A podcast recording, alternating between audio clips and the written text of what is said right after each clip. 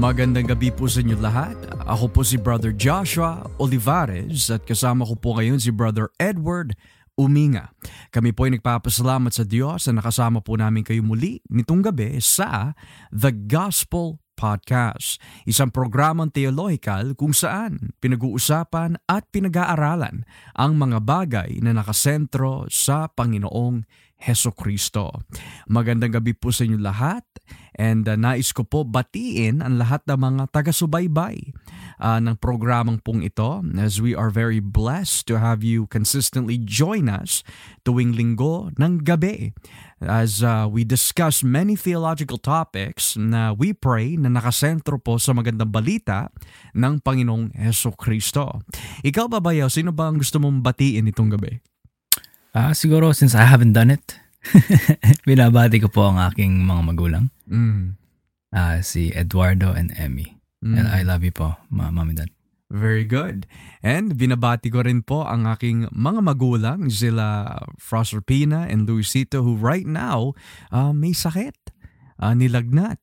So, uh, mom, dad, I hope that all is well po with you and uh, we pray that you would get better. And uh, binabati na rin po namin ang, ang mga ilang kapatiran dyan po sa Christ-Centered Worship Church. Uh, tulad po nila Brother Marty and uh, Sister Adeline. Binabati po namin kayo. And binabati na rin po namin uh, ang beloved na si Brother Joel Ampil na I don't know kung nakikinig na siya dito pero if so, binabati po namin kayo. So, nitong gabi mga kapatid, nais po namin talakayin uh, nila Bayaw concerning about the topic of slavery. Now, when we speak about the term slavery, hindi po namin ibig sabihin yung slavery about 400 years ago or 600 years ago um, or at least even 100 years ago recently. Doon po sa nangyari sa ating mga African-American, African-Canadian na mga neighbors. Kundi, when we speak about slavery in the Bible, ang nais po namin talaga ipaliwanag ho dito ay yung relasyon ng isang Kristiyano sa kanyang Panginoon, which is a reference of course to the Lord Jesus Christ. Kasi sa Biblia, tuwing na makikita ho natin yung mga verses such as Romans 10.9, If you shall confess with your mouth and believe in your heart the Lord Jesus Christ. Or minsan nakikita natin in Romans 8, sino makapaghihiwalay sa atin mula sa pag-ibig ng Diyos na nasa kanyang uh, anak or we could even say the Lord Jesus Christ.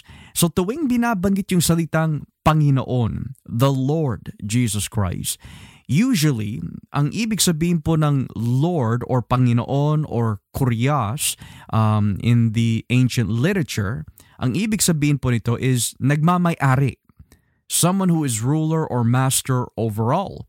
Now, in those days, especially in antiquity, hindi ka may tatawag na Panginoon kung wala kang mga alipin or slaves.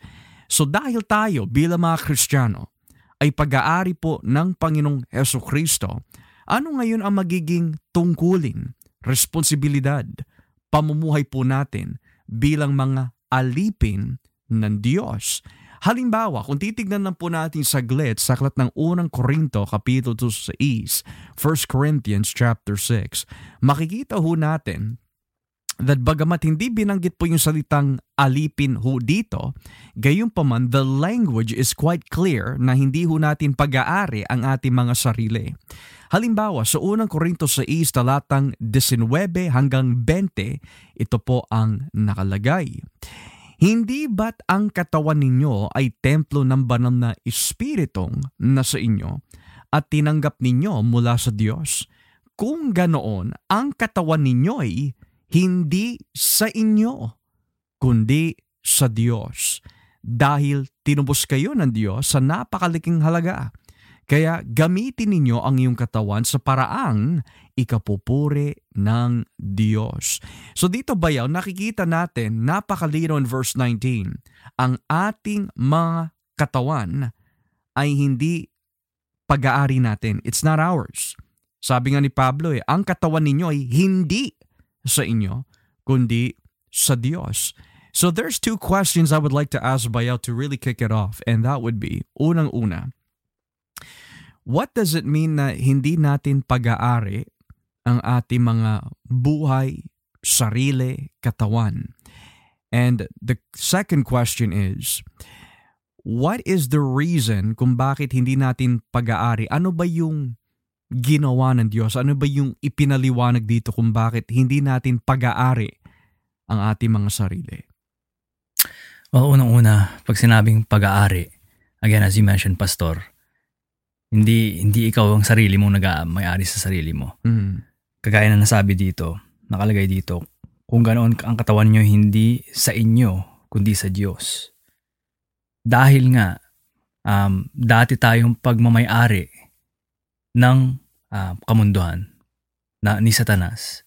We were bondage to sin. Mm. Um, kaya kailangan tayong itinu- itubos Mm. para mailipat under the the reign of sin, the reign of the devil, na siya nagmamay-ari sa atin. Mm. From children of wrath, tayo ginawang mga anak ng Diyos. Mhm. But more than anak ng Diyos, pag sinabing may-ari, talagang tinubos at binili tayo sa pamamagitan ng ano, sa pamamagitan ng dugo ng ating Panginoong Kristo. And mababasa natin yan mamaya in a, in a few ver- verses. Um, yun ang ginawang paraan ng Diyos para ma- matubos tayo. Um, and, and that's such a great price. It took the blood of Jesus Christ um, para tayo may tubos. At once na tinubos tayo, then obviously, obviously what logically follows is hindi na tayo pamang, pam, pamamayari ng mundo Mhm. ni Satanas ng kasalanan. Pagmamayari na tayo ng ating Panginoong Jesus. Amen. And notice how mga kapatid binanggit ni Bayaw that tinubos ho ng Diyos ang ating mga kasalanan. Bakit po niya tinubos? Dahil nabanggit nga po ni Bayaw kanina, hindi tayo dati nasa ilalim, we could say, ng paghahari ng Diyos. Na ang ibig sabihin, prior to us being brought to Christ, mga alipin na ho tayo originally. Pero alipin hindi ho ng Diyos, kundi alipin ni Satanas. Napakalinaw tulad sa Efeso 2, talatang 1 hanggang 3. Dati, or masasabi natin noong una, itinuring tayo patay ng Diyos dahil sa ating mga kasalanan. And then in verse 2, that dahil sa ating pagsuway sa Diyos, ang kumikilos sa atin noon ay ang espiritu ni Satanas. At ang espiritong ito ang siyang kumikilos ngayon sa mga taong ayaw sumunod na, sa Diyos.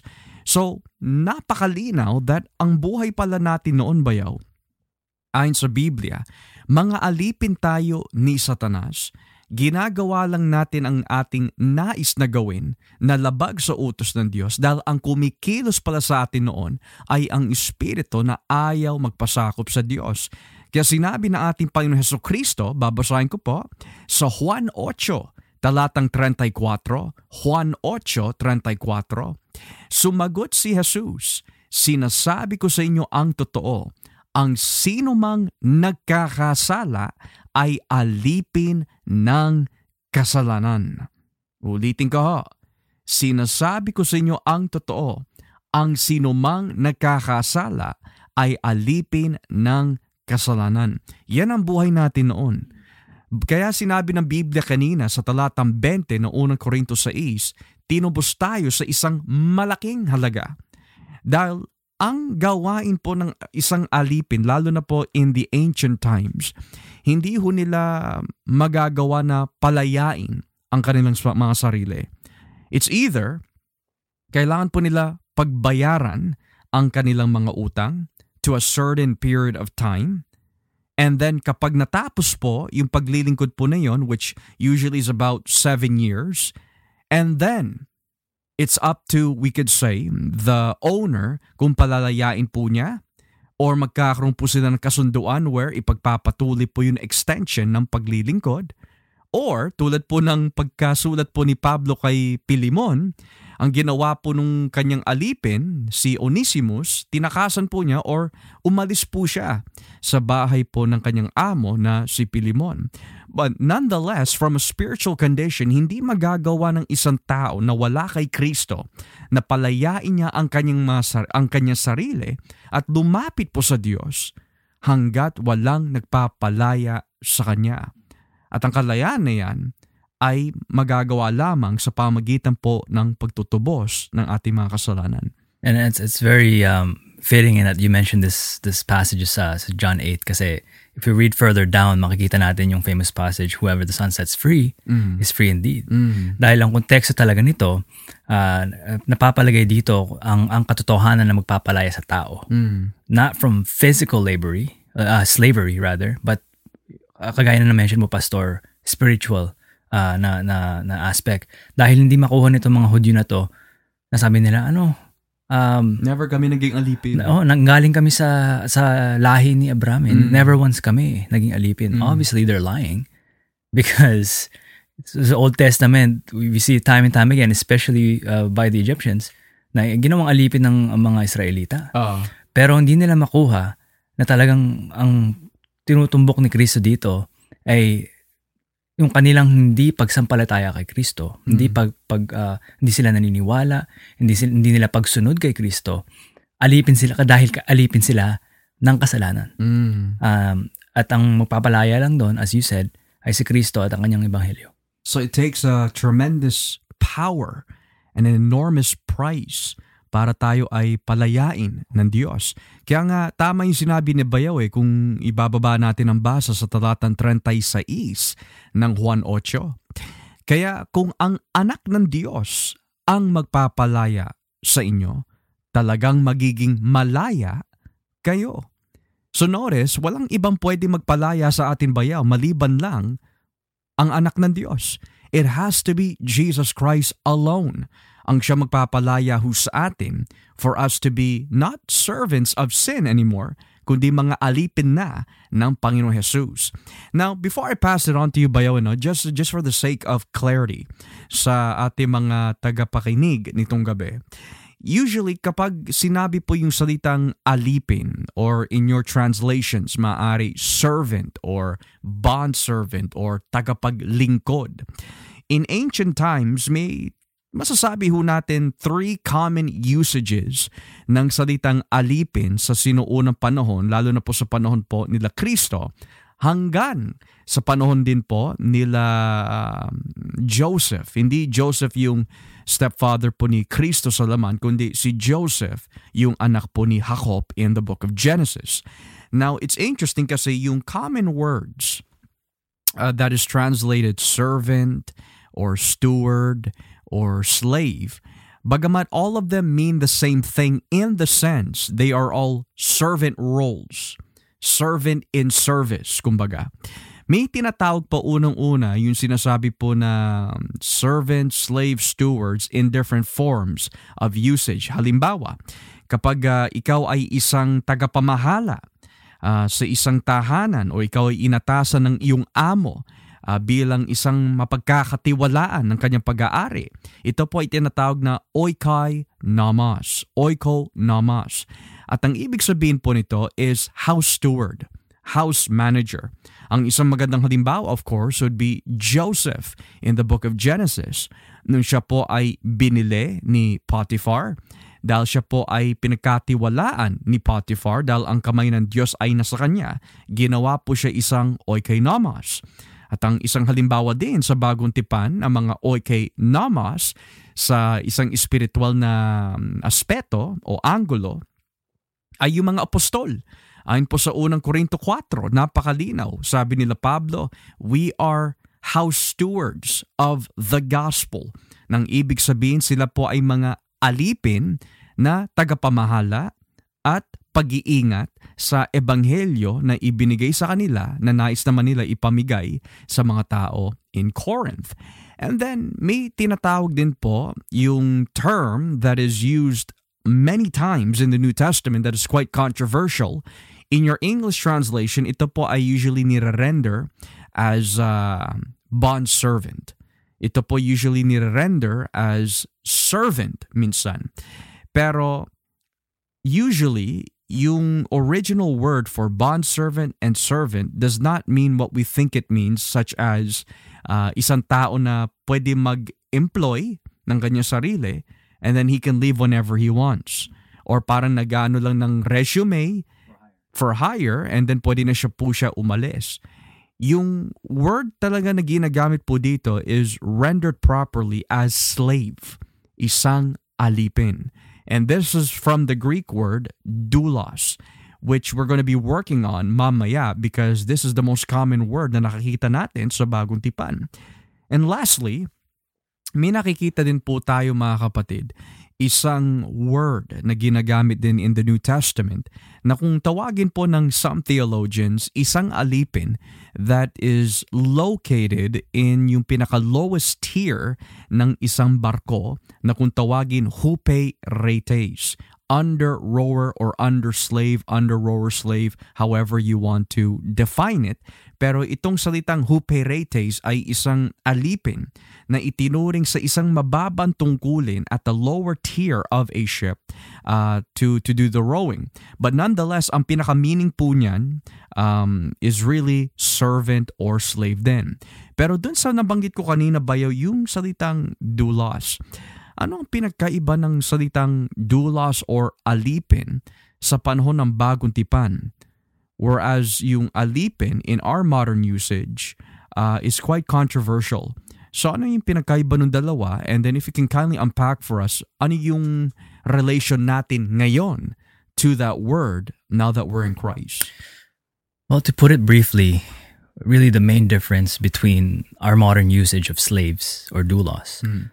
Kumpara sa Biblia is um, ang modern day natin ay binabase ito uh, sa, sa racial or ethnic uh, background na talagang um, there's an oppression Mhm. going on. Mm-hmm. Whereas um, ang slavery sa, sa Biblia, when you're a doulos, you uh, at times talagang you voluntarily nagbo-volunteer ka na maging alipin Yeah.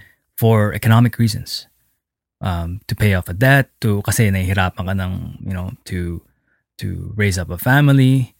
So ibang-iba eh kasi kung dulos ka in biblical times, they would actually treat you as a family. Mm. Talagang um, pag-aari ka nila, but they would actually take care of you like an, another family member. Mm-hmm. Yun nga lang, um, all the discipline, all the rewards, uh, wala kang um, um, innate na talagang pag-aari dahil nga you're owned by someone eh. Yeah. Pero it doesn't mean na um, kumbaga kagaya if you were to compare it to our modern day uh, where it comes to talagang pag pag ang ibang ang skin mo ay ibang um, kulay ay i-oppress ka na at talagang ibebenta you know you- you're gonna be you know tortured Mm-hmm. basically whereas back then talagang pag-aari ka pero they would take care of you like family Mm.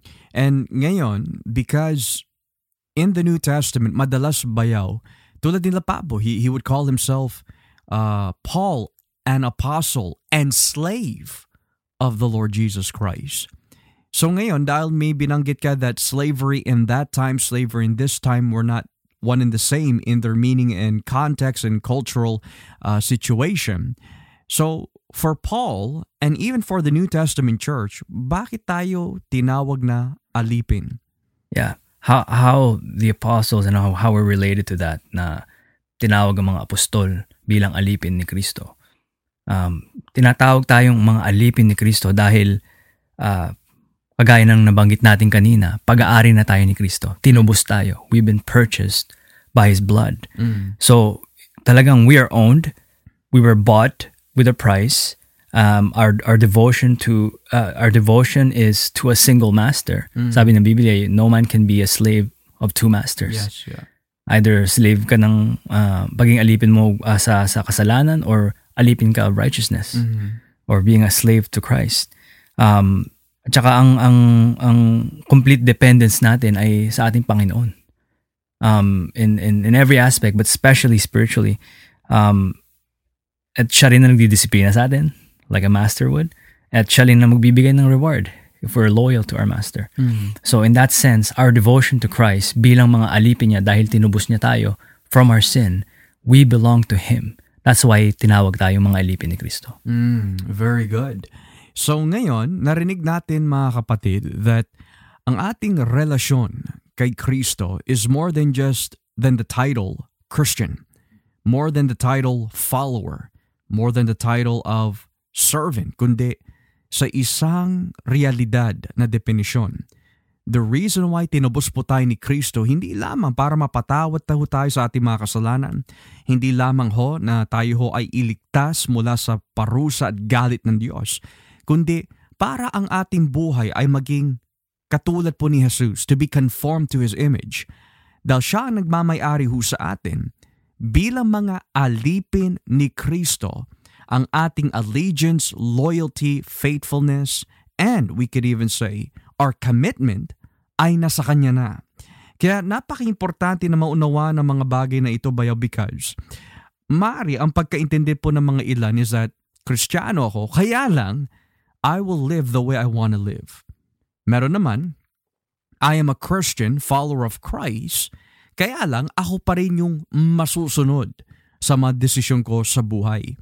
Now, bilang isang alipin bayaw, because Maaari may magtanong, may mababasa ba tayo sa Biblia that uh, kapag ikaw ay alipin ni Kristo, kailangan siya lang ang susundin mo, hindi mo na pwede sundin ang yung kalooban, wala ka na bang kalayaan, di ba sinabi ng Biblia, we are the freemen of God.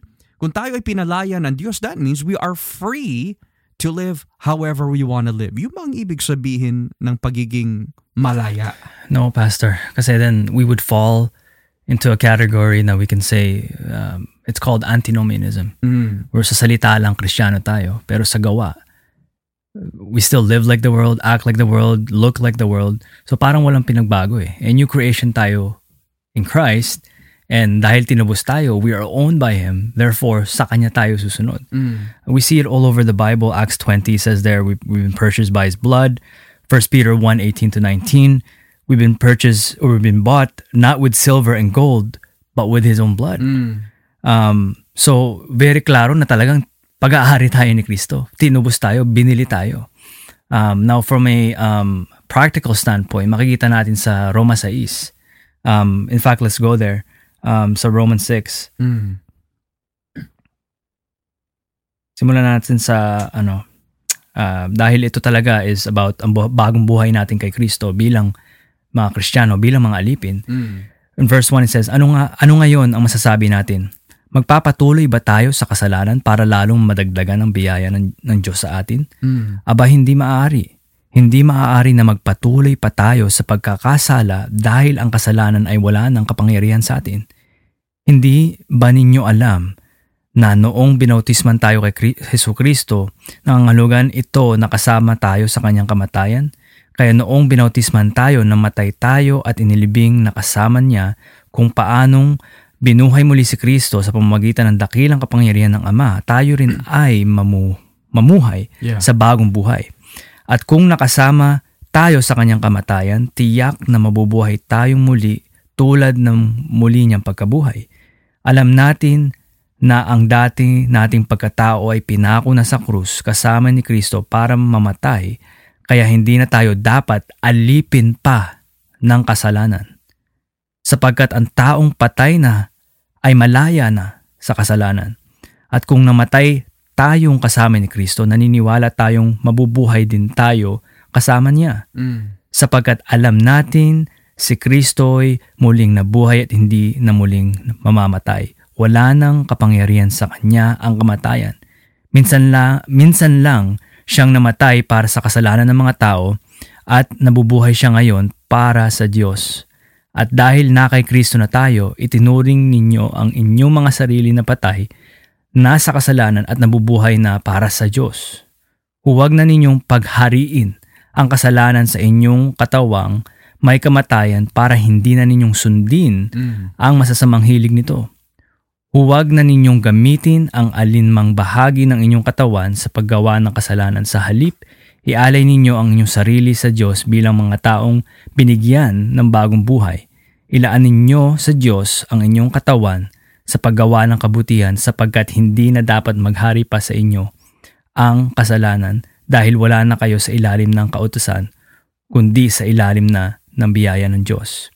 If we continue on reading, and this is so good in Romans 6, ngayon dahil wala na tayo sa ilalim ng kautas, kautusan, kundi sa biyaya na ng Diyos, nangangahulugan bang, nangangahulugan bang magpapatuloy pa rin tayo sa paggawa ng kasalanan?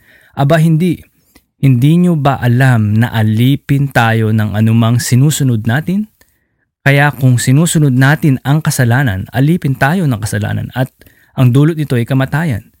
Pero kung sumusunod tayo sa Diyos, mga alipin tayo ng Diyos at ang dulot nito ay katuwiran. Mm. Noong una, alipin kayo ng kasalanan, pero salamat sa Diyos dahil ngayon buong, buong puso ninyong sinusunod ang mga aral na itinuro sa inyo, pinalaya na kayo sa kasalanan at ngayon mga alipin na kayo ng katuwiran. Now, he- here's a question bayaw, no? Napakaganda ng Romans 6 eh. Pinapaliwanag sa atin that dahil inili... Well, if we take it back to Romans 5, nagbigay si, si Pablo ng dalawang kategorya. It's either you're in Adam, and this will lead straight to death, or ikaw ay nasa ilalim ng realm at kapangyarihan ni Kristo that brings forth life. So ngayon, there may be some possible questions na inaabangan na po ni Pablo. Total, mas masagana naman ang biyaya ng Diyos kaysa sa ah, kasalanan. Magpapatuloy na lang ako siguro. Yan yung sinasabi mo kanina, Bayaw, that I asked you earlier. May mga tao posible na naniniwala dahil ako'y na kay Kristo at pinalaya na ako ng Diyos, I am free to do whatever I want. And yet, napakalino sa talatang uno. How can we who are dead to sin live any longer therein. Bakit po niya nasabi yon? Unang-una, dahil tayo ay nakay Kristo na. Pangalawa, binago na ho tayo ng Diyos. At sa pagbabago po na yon, we have to be obedient to Christ. We are conformed to Christ dapat. At ano po yung paraan ng Diyos para tayo ho ay maging katulad po niya? Through means of sanctification in our slaveship sa Kanya. Kaya nga sabi dito sa talatang 15, ngayon dahil wala na tayo sa ilalim ng kautusan, kundi sa biyaya na ng Diyos, nangangahulugan bang mapapatuloy pa rin tayo sa paggawa ng kasalanan? Aba hindi. Bakit? Verse 16, Hindi nyo ba alam na alipin tayo ng anumang sinusunod natin? Now let's pause here for a moment, Bayaw. We'll get back to this pero one of the things that was going through my mind habang nakikinig ako sa mga binibitawan mo dito sa Romans 6, the question of isn't there some form of oxymoron or contradiction? Paano ka naging malaya pero at the same time alipin ka? How can you be free but at the same time you're a slave? How does that even work? So before we start unpacking verse 16, sa isang banda nakikita natin sa Biblia, pinalaya tayo ng Diyos. Pero at the same time, alipin ka. So here, here, here's the tension that I see. Here's the alleged oxymoron na kung tawagin po ng mga tao. Paano ka itinuring alipin or paano ka itinuring malaya kung alipin ka pa rin? Eh di ba the purpose po ng pagiging malaya para hindi ka na maging alipin? So could you kindly explain that? No, that's a very good question, Pastor. Uh, definitely, we see an oxymoron here kasi nga, as you mentioned, we're freemen of the Lord, Mm. but at the same time, we're slave, we're His slaves. Again, we have to know the true meaning of of be, what being a slave of Christ Mm. is. Kasi at at at, at different uh, points sa, sa scriptures, we're called uh, sons and daughters. We're so, we're called friends of God. We're called disciples and followers. But again, in a radical sense, in, in realidad ito eh. Kagaya na nabanggit dito sa verse 16. Mm. Hindi nyo ba alam na alipin tayo ng anumang sinusunod natin? Yeah.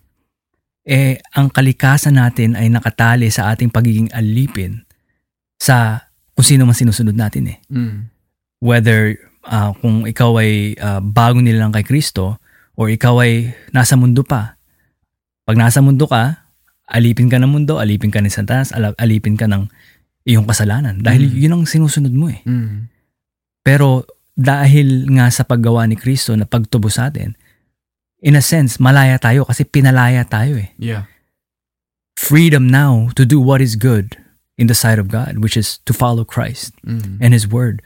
So pinalaya tayo, but that doesn't mean na we can do whatever we want anymore. Mhm. Pero it shouldn't feel na we're being restricted in a sense na talagang lahat na lang ginagawa natin, kontrolado lang, wala tayo. No, it is our joy to follow the Lord. It is our joy to be His slaves. Mm. There's no greater honor than to be a slave of our Master, Mhm. Lord Jesus Christ. So, kasi the world defines freedom in such a, you know, libertarian view where talagang, oh, I'm free to do whatever I want with my body, say what I want, My think body, what I, my rules. right, my, my body, my choice, type of thing. But true freedom, as Bible, as the Bible puts it, the Word of God tells us that true freedom lies in Jesus Christ, where you you are now freed from uh, the guilt, the tyranny of sin, Mm. na na ang ang gusto mo nang gawin is is to do the will of God. Kasi at times when kahit Kristiyano tayo, pag tayo nagkakasala, does, doesn't it feel bad? Yeah. Kasi you you start you almost start feeling the feeling the guilt again. Mhm. Kasi I don't want that. The fact na ayaw na natin yon just shows na pinalaya na tayo doon. Therefore, kagaya sinabi dito, wag na nating balkan Mm. dahil we now belong to a new master. That's good, Bayaw, because it's also important to understand, mga kapatid. Like, for example, sinabi nga ni Kristo, if we take the whole Bible uh, as is, hindi lang yung nagche-cherry pick lang tayo, but if we take the Bible as is, sinabi ni Kristo, whom the Son sets free is free indeed. So we have that malaya ka na language. But in one angle, nakikita din natin, our life is not our own ang ating katawan ay hindi ho natin pag-aari, kundi ito'y pag-aari ng Diyos dahil tinubos tayo sa isang malaking halaga. So we have the free man language and then we have the slave language. So tulad po ng pinaliwanag po ni Bayaw, just to add a footnote, yes, it is true, pinalaya po tayo from the bondage of sin dahil kung hindi tayo palalayain po ng Diyos, ang ating kalikasan ay nakatali pa rin ho sa ating kagustuhan at ang ating kagustuhan ay nakatali po sa ating kalikasan. Nang ibig sabihin, kung hindi tayo palalayain po ng, ng Diyos, malaya ho natin gagawin ang nais nating gawin na nakatali sa ating kalikasan at yan ay walang iba kundi ang paglabag sa utos ng Diyos.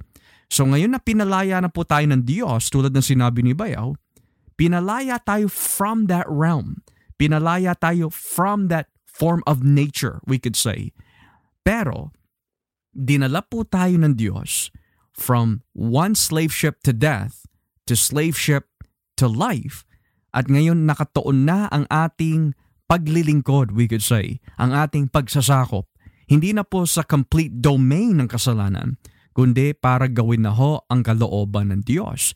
Kaya when we read verse 16 dito sa Roma 6, notice what it says here. Hindi nyo ba alam na alipin tayo ng anumang sinusunod natin? Eh, bago pa tayo palayain ng Diyos sa ating sinuunang ah, buhay o sinuunang estado kalagayan, sino bang sinusunod natin? Walang iba kundi the prince of the power of the air, aka si Satanas. And then, dinagdagan pa ni Pablo, kaya kung sinusunod natin ang kasalanan, alipin tayo ng kasalanan. At ang dulot nito'y kamatayan. Pero kung sumusunod tayo sa Diyos, mga alipin tayo ng Diyos at ang dulot nito'y katwiran. So ayon sa nakikita ko dito, Bayo, there are two categories. Alipin ka ba ng kasalanan o alipin ka ba ng Diyos? Now before we get to alipin tayo ng Diyos part in a more detailed fashion, here's a challenging question, Bayo. No? The challenging question is, dahil tinubos ni Kristo ang aking kasalanan sa pamagitan ng isang malaking halaga, at bagamat hindi pa natin nararanasan yung state of glorification on this side of life, in what sense nagiging alipin tayo ng kasalanan? Kasi everyday nagkakasala tayo. So does that mean, okay, today, I'm a slave of God. But five minutes later, dahil nagkasala ako, maari, nauntog ang ulo ko and then I ended up saying a bad word. Nako, does that mean I'm now a slave of sin? So we kind of see here, Bayaw, a yes and no answer. But uh, what makes a person a slave of sin permanently different from a slave of Christ who sins um, in a certain way? Well, we can say yung tunay na alipin ng kasalanan is one who is numb, Mm-hmm. one who is enjoying living in sin. Pero deep inside, they know what they do is wrong, yet they still suppress the truth, Right. right? Whereas the one who is a slave of righteousness or alipin ni Kristo, although at times nagkakasala tayo, we have remorse, we, we, we repent from it, galit na galit tayo sa sarili natin, bakit ko nagawa yun sa aking Panginoon? Kasi alam natin who, who's ruling over us eh. Mm. But yet nagawa natin yun. If anything, that shows more about the love and, and the, the grace and the mercy of God. Lord, nagawa ko yun, pero pata- napapatawad niyo po rin po ako. Binabago tayo eh. The fact na we hate our sin ay bunga ito na talagang we belong to Christ, na alipin tayo ng, ng righteousness. Mhm. Kasi ayaw na natin balkan eh. Yet, as you said, dahil we are not in the state of glory yet, in our sanctification, at times talaga we will fall. Dahil we're fallen men eh. We're, we're, we're, ano eh, it's, it's talagang, we're still in this corruptible flesh na araw-araw tayo nakikipagdagmaan sa laman. Um, kasi hindi na tayo lumayo eh. Sa Roma 7 pa lang eh. Si Apostol Pablo mismo nagsabi, apostol na yun Mm. if that in fact is the interpretation that it was talking that it is speaking of a regenerate Paul Yeah. where sinasabi niya yung yung mga bagay bagay na gusto kong gawin hindi ko magawa Yeah. yung mga bagay na ayaw kong gawin nagagawa ko Mm. what does he say um who will deliver me oh wretched man that I oh wretched man that I am who will deliver me from this body of death Mm. that's language of someone who is remorseful, who is uh, um, um, who is rep- who wants to repent of their sin. Dahil nga nare-recognize nila mali yung ginagawa nila at uh, dahil they know that they belong to Jesus, gusto nila magbago at magbago. Mm. Whereas yung alipin talaga ng kasalanan, manhid. Yeah. They have no desire whatsoever to change. Mm. Whereas ito, although at times uh, bumabaksak, fall short, nagkakasala, nagpapatuloy dahil gusto niyang sundin ang layunin ng kanyang Panginoon. And it's beautiful that you mentioned that, Bayaw, you know. You, you mentioned the two uh, distinctions, and that is, kapag ikaw ay alipin ng kasalanan, kasalanan permanently, that means hindi mo pa nararanasan yung muling kapanganakan or the born-again experience, talagang you love your sin. You don't want to repent, ayaw mo magsisi, ayaw mo magbago, na kahit na ilang beses ka na inaralan ng salita ng Diyos or the gospel of Christ, talagang ayaw natin tanggapin. Pero it's also important to to add as well, bayaw, no? In the life of a Christian, in some sense, kahit pag-aari siya ng Diyos, nagagawa pa rin niya na maging alipin sa kasalanan when a man is drawn away of his own lust. Kasi when we think about this, pag-aari tayo ng Diyos. If you're in Christ, pag-aari ka ng Diyos from start to finish. Pero yung sinasabi ni Pablo dito, when we start serving the desires that is contrary to God, hindi natin masasabi na ang Panginoon na ang ating sinusunod. So, there's a yes and no to this. Yes, mga alipin tayo ng Diyos. Hindi na tayo alipin ng kasalanan permanently. But when it comes to giving service, which means na talagang base sa ating mga nais, saan ba nakatuon ang ating mga nais? So yan po yung sinasabi ni Pablo even Romans 8, even in Romans 6, um, verse uh, 13, and Romans 8, verse 13 and following, napakalinaw, patayin mo ang iyong kasalanan. Mortify the flesh. Bakit ho? Because there is a power struggle of ownership, so to speak. And I, what I mean by this is, nais ni Satanas na babuyin ang mga alipin ni Kristo. Nais ng kasalanan na manumbalik ho tayo sa kanyang kaharian. But the truth of the matter is, ang sino man nasa ilalim ng bayay- biyaya ng Diyos, sin will not have dominion over them.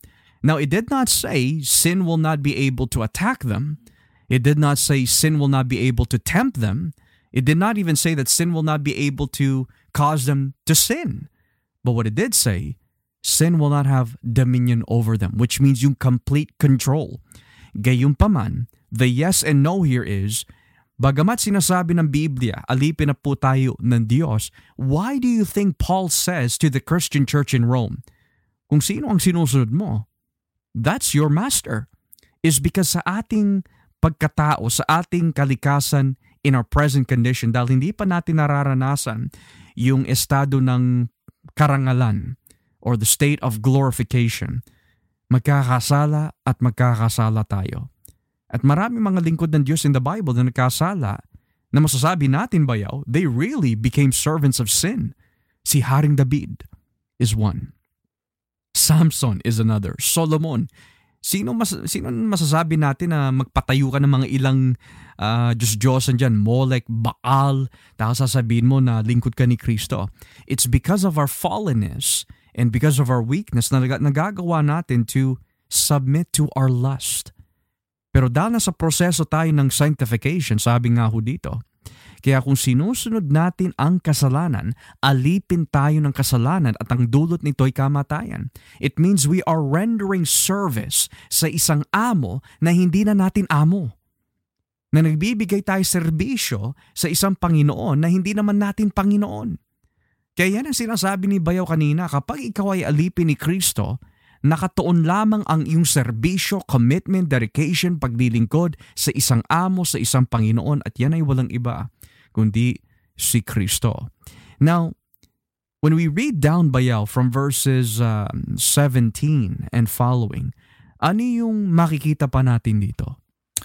Um, encouragement, really. Mm. Dahil makikita natin the stark contrast yung luma nating pagkatao nung dati pa tayong mga alipin ng kasalanan mm. To someone who is truly now belonging to Christ. Yeah.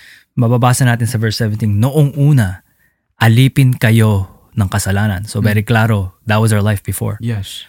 Pero salamat sa Diyos dahil ngayon, buong puso ninyong sinusunod ang mga aral na itinuro sa inyo, which means namumunga. Yes. Although there's imperfections, at times we fall. Pero, uh, kumbaga na na yung dahil pinalaya na tayo, ginugusto na nating sumunod sa mga aral ng ating Panginoon. Why? Dahil verse 18 says, Pinalaya na kayo mm. sa kasalanan at ngayon mga alipin na kayo ng katuwiran. So, mm. nandyan yung, uh, kumbaga, this is now the new born again life. Alipin na tayo ng katuwiran. We don't we don't no longer belong to exactly. Satan, yes. to the dominion of sin. We don't no longer be- belong. We we belong to a new sovereign, which is our Lord Jesus Christ. Mm. And and and you mentioned kanina yung words na noong una, noong una, noong una, nais ipakita nga ni Pablo, hey, kung tayo ay nakay Kristo, bakit pa tayo magpapatuloy pa sa kasalanan? Hindi na tayo tulad ng dati. Noong una, ganyan kayo, oo, pero ngayon, dahil iba na ang iyong Panginoon, hindi na dapat ganyan. Kaya nga, in verse 20 of Romans 6, noong alipin pa kayo ng kasalanan, wala kayong pakialam sa, pan, sa matuwid na pamumuhay. So he, here's something we should ask ourselves, bayaw, no? That we, even those who are listening, should be contemplating on. Paano ko matitiyak na ako'y alipin ni Kristo? Well, may pakialam ka ba sa pamumuhay ng matuwid? Do you want to live holy? Do you love Christ? Do you want to live in righteousness? Kasi kung ang sagot ay hindi, unfortunately mga kapatid, or even mga kababayan, I wouldn't even call you a kapatid, but kababayan na lang o kaibigan, you are still under the realm of sin. Nang ibig sabihin, Jesus is not your master, Jesus is not your Lord. Your Lord is Satan. Your Lord is sin. Kaya nga, di ba, ano sabi ni Kristo sa mga paraseyo sa John 8.44? The lust of your father you will do. Your father is the devil Sapat kung ano yung ninanais ng yung ama na si Satanas, yun ang gagawin ninyo. So dito malinaw kapag wala ko tayo pakialam sa pamumuhay sa pagiging matuwid, pamumuhay sa kabanalan, kahit umaten ka pa ng simbahan, hindi natin madadaya ang Diyos kasi ang puso kapag hindi ito nakatuon at binuksan at binago ni Jesus, ang ating nais ay hindi mababago. Kaya, kayon, kung babalikan natin ang verse 19, um, bayaw no, ipapaliwanag ngayon ni, ni Pablo kung bakit niya ginamit yung halimbawa tungkol sa ating pagiging alipin from alipin sa pisikal na hinalintulad po niya para maibigay niyo yung illustration sa pagiging alipin sa spiritual. So if we read all the way through bayaw, ano yung ibig sabihin niya? Ito po sinasabi ng salita ng Diyos, ginagamit ko bilang halimbawa ang tungkol sa mga alipin para madali ninyong maunawaan ang ibig kong sabihin. Noong unay nagpaalipin kayo sa karumihan at kasamaan at naging masama, kay, masama nga kayo. Ngayon na may magpaalipin kayo sa kabutihan para maging banal kayo. Mm. So again, Paul is using the analogy of slave ship in a physical sense. Yeah. Na you belong to a master, you belong to this. Dahil from a spiritual aspect naman, gusto niyang maipahatid ng mga sa mga taga mga taga Roma na para maintindihan nila na ito ang ito ang the spiritual side of it na ah, dati sa dati nilang buhay, dati nating buhay mga Kristiyano. ah, nung hindi pa tayo Kristiyano, nagpaalipin tayo sa karumihan Mm. at kasamaan. At talagang masama nga talaga tayo. Nakalagay dito, masama nga kayo. Pero the admonishment is ngayon naman, na dahil nata kay Kristo na tayo, tayo tinubos. Magpaalipin kayo sa kabutihan para maging banal kayo. Mm. So again, that's going back to our sanctification. yeah. How can we grow in our desire for God, in our desire for holiness? Magpaalipin tayo to to him who who has freed us. Magpaalipin tayo sa righteousness, sa kabutihan para maging banal tayo. It's interesting, Bayaw, no? The reason why we see here, the reason why na tinubos din tayo ng Panginoon is, paano nga ba tayong gagawing banal? Kasi ang pagiging alipin natin noon, bago ho tayo ilapit ng Diyos kay Kristo, is that ang ating serbisyo, pamumuhay ay hindi banal. Hindi tayo matuwid. So para maging matuwid tayo at banal sa harapan ng Diyos, kailangan may ialis tayo sa ganong klaseng estado, sa ganong klaseng realm or sphere that we were once under. And that's interesting kasi this shows us, kahit ibay natin yung salitang alipin at balik natin doon sa termino na or titulo na Kristiyano. Ang layunin ng Diyos sa ating pagiging Kristiyano ay hindi lamang mapatawad ng ating mga kasalanan, kundi maging katulad natin si Kristo sa pamumuhay na sa kabanalan. So, you cannot claim to be a Christian if you don't desire to live holy. E sabi pa naman ni Pedro, be holy, for I that calls you or for he that calls you is holy. So napakalinaw, ang ating pagiging Kristiyano, ang ating pagiging alipin ay nakatali rin sa katangian at kalikasan ng Diyos sa pagiging banal. So when you're owned by God, whatever your master is, is what you shall be in the sense. Kung ano yung inuutos sa atin ng ating Panginoon, if He wants us to live holy, and we should, yun dapat ang magiging focus ng ating pamumuhay dahil sa ating relasyon kay Kristo. Pero here's the next question which is explained in the next few verses by El. Let's say for example, I am a slave. Okay, I'm a slave of Christ. Kung ako ay magpapaalipin sa kasalanan, ano naman ang magiging kahihinatnan nito? At kung ako naman nagpapalipin kay Kristo, ano naman magiging kahihinatnan nito? Kasi all it says here is that ang kahihinatnan ng pagiging alipin ni Kristo is kabanalan. Okay, but is what else is more to that? And yun nga, if I were to be a slave of sin, what are the consequences? Mhm. Well, no one can stand before God um, unless, you know, that person is holy.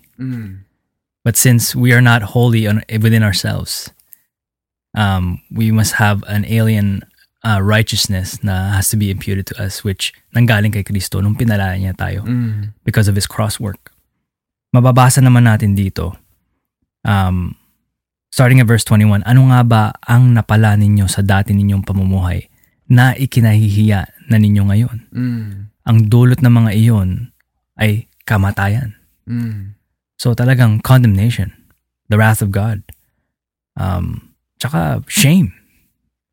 Like even now, mga Kristiyano tayo, minsan at times when we do sin, th- the guilt and shame that we feel like, bakit ko nagawa yun? Exactly. Like, oh, like diring-diri tayo sa sarili natin. mm-hmm.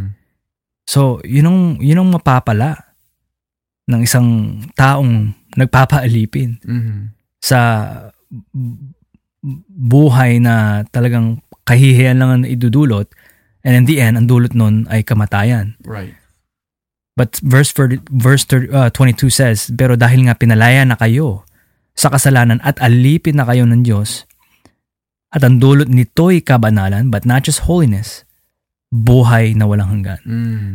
Kasi, again, doon na rin papasok eh. We're being sanctified. We're heading to glorification. We're perfected. We are holy in His sight only because of Jesus, yung kaugnayan natin kay Kristo. Mm. Therefore, we can stand before God. Mm. And talagang buhay na walang hanggan eh. Sapagkat ang kabayaran ng kasalanan, verse 23, ay kamatayan. Yeah. Ngunit ang kaloob or ang biyaya ng Diyos ay buhay na walang hanggan sa pamamagitan ni Kristo Jesus na ating Panginoon. It's interesting, Bayo, no? Kanina, it was showing the the service that is brought determines your master. Ngayon here, the consequences of your service brings forth two different destinations. So ulitin ko ho. Kanina, earlier in the passage from verse 16 and onwards, pinapaliwanag po ni Pablo that dito mo matitiyak kung sino ang amo mo sa pamagitan ng iyong pagbibigay serbisyo. Pero ngayon, as we finish chapter 6, pinapaliwanag na in greater detail yung magiging eternal destiny kung ikaw ay magpapatuloy sa ganyang klaseng serbisyo regardless of who your master is. Now, verse 23 makes it very clear. For the wages of sin, sapagkat ang kabayaran. Now, out of all the things na pwede gamitin ni Pablo, na salita dito, he uses the word wages or kabayaran. He could have used the word destiny sapagkat ang destiny ang ng kasalanan ay kamatayan or ang kahihinatnan ng kasalanan ay kabayaran or ka kamatayan. But the word that he uses here is the word opsnonia. Opsonia, rather. And dito nakikita natin wages. Bakit wages ang ginamit po dito? The reason why he uses that word wages is to pretty much explain. Ano po ba ang magiging bayaran uh, sa isang alipin? Kapag ang alipin nagawa niya na yung kanyang serbisyo, binabayaran niya eh. Binibigyan niya ng ayon sa kanyang paglilingkod. So, kung sabihin na natin in ancient times, um, what is the day's worth? Uh, a denari or 25 denarii or a denari was uh, a wage a day's worth for wage para sa isang alipin. Okay. That's the physical. Pero sa spiritual, kung ang tao ho ay magpapatuloy sa kasalanan, ito ang babayaran sa iyo. Kamatayan. Pero kung ikaw ay magiging isang tapat na alipin na maglilingkod kay Kristo, ito ang kabayaran.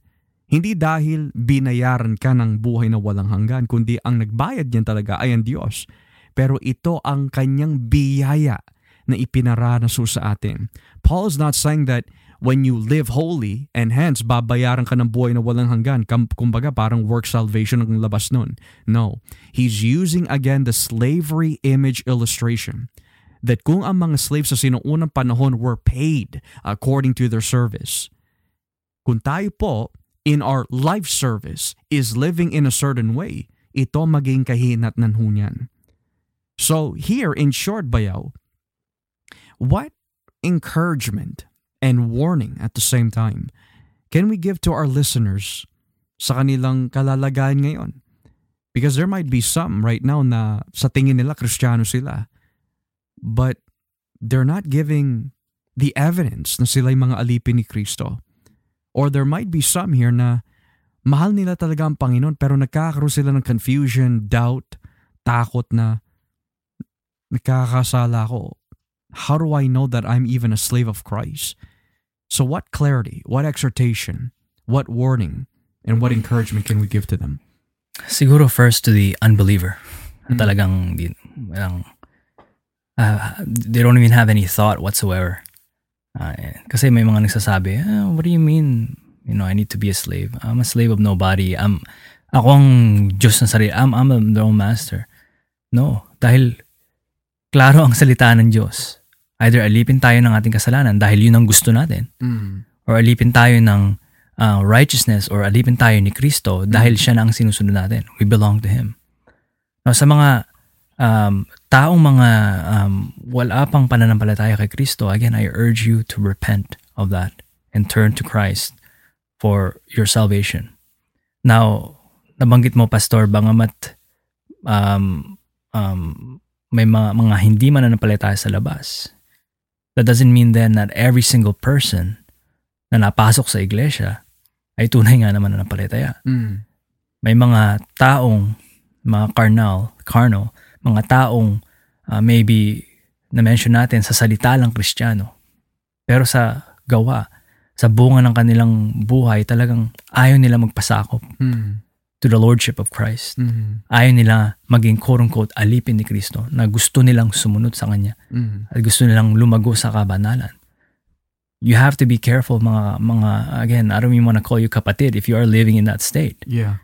Dahil kung tunay tayong pinalaya ni Kristo at tunay tayong mga anak ng Diyos, yung kagustuhan niya na ang talagang gusto nating mga ipamuhay. Exactly, yeah. Um, si si Pablo na rin nagsabi sa mga taga-Korinto, we are to examine our, our, our ourselves if we are truly of the faith.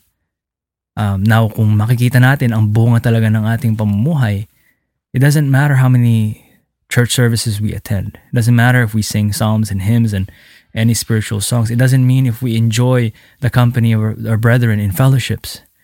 Kung walang genuine desire na magbago, um, I encourage you and I admonish you um, with the love of God na baguhin na po natin yung ganong klaseng pamumuhay. Kasi Mm.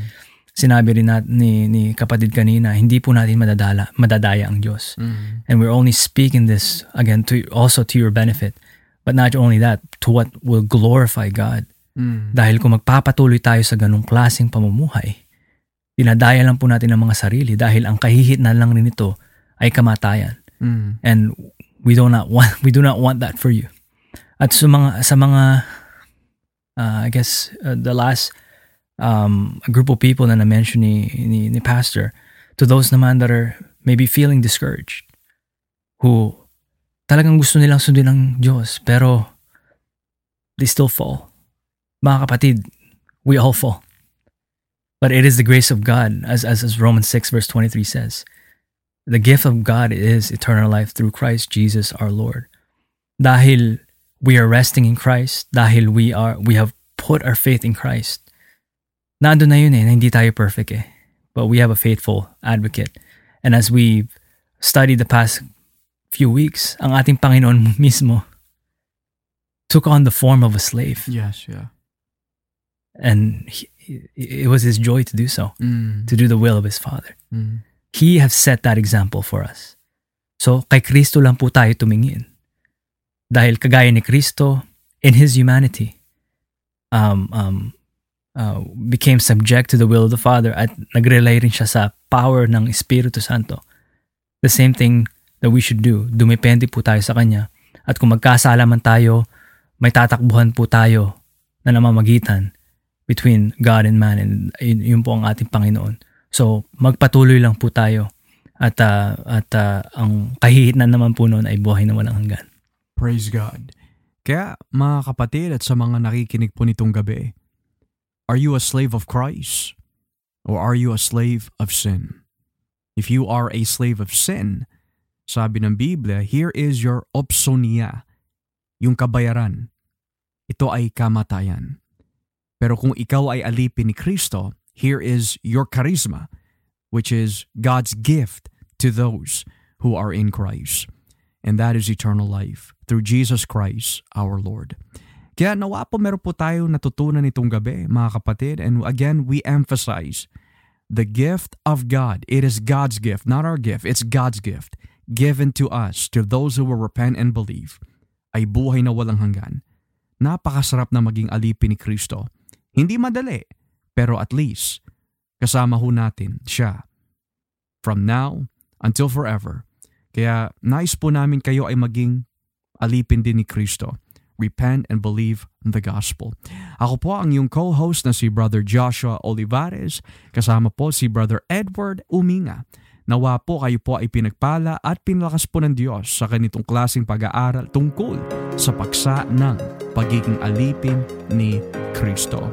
Again, God bless you and may the Lord be with you and always remember na si Jesus ay Diyos. Take care and bye-bye.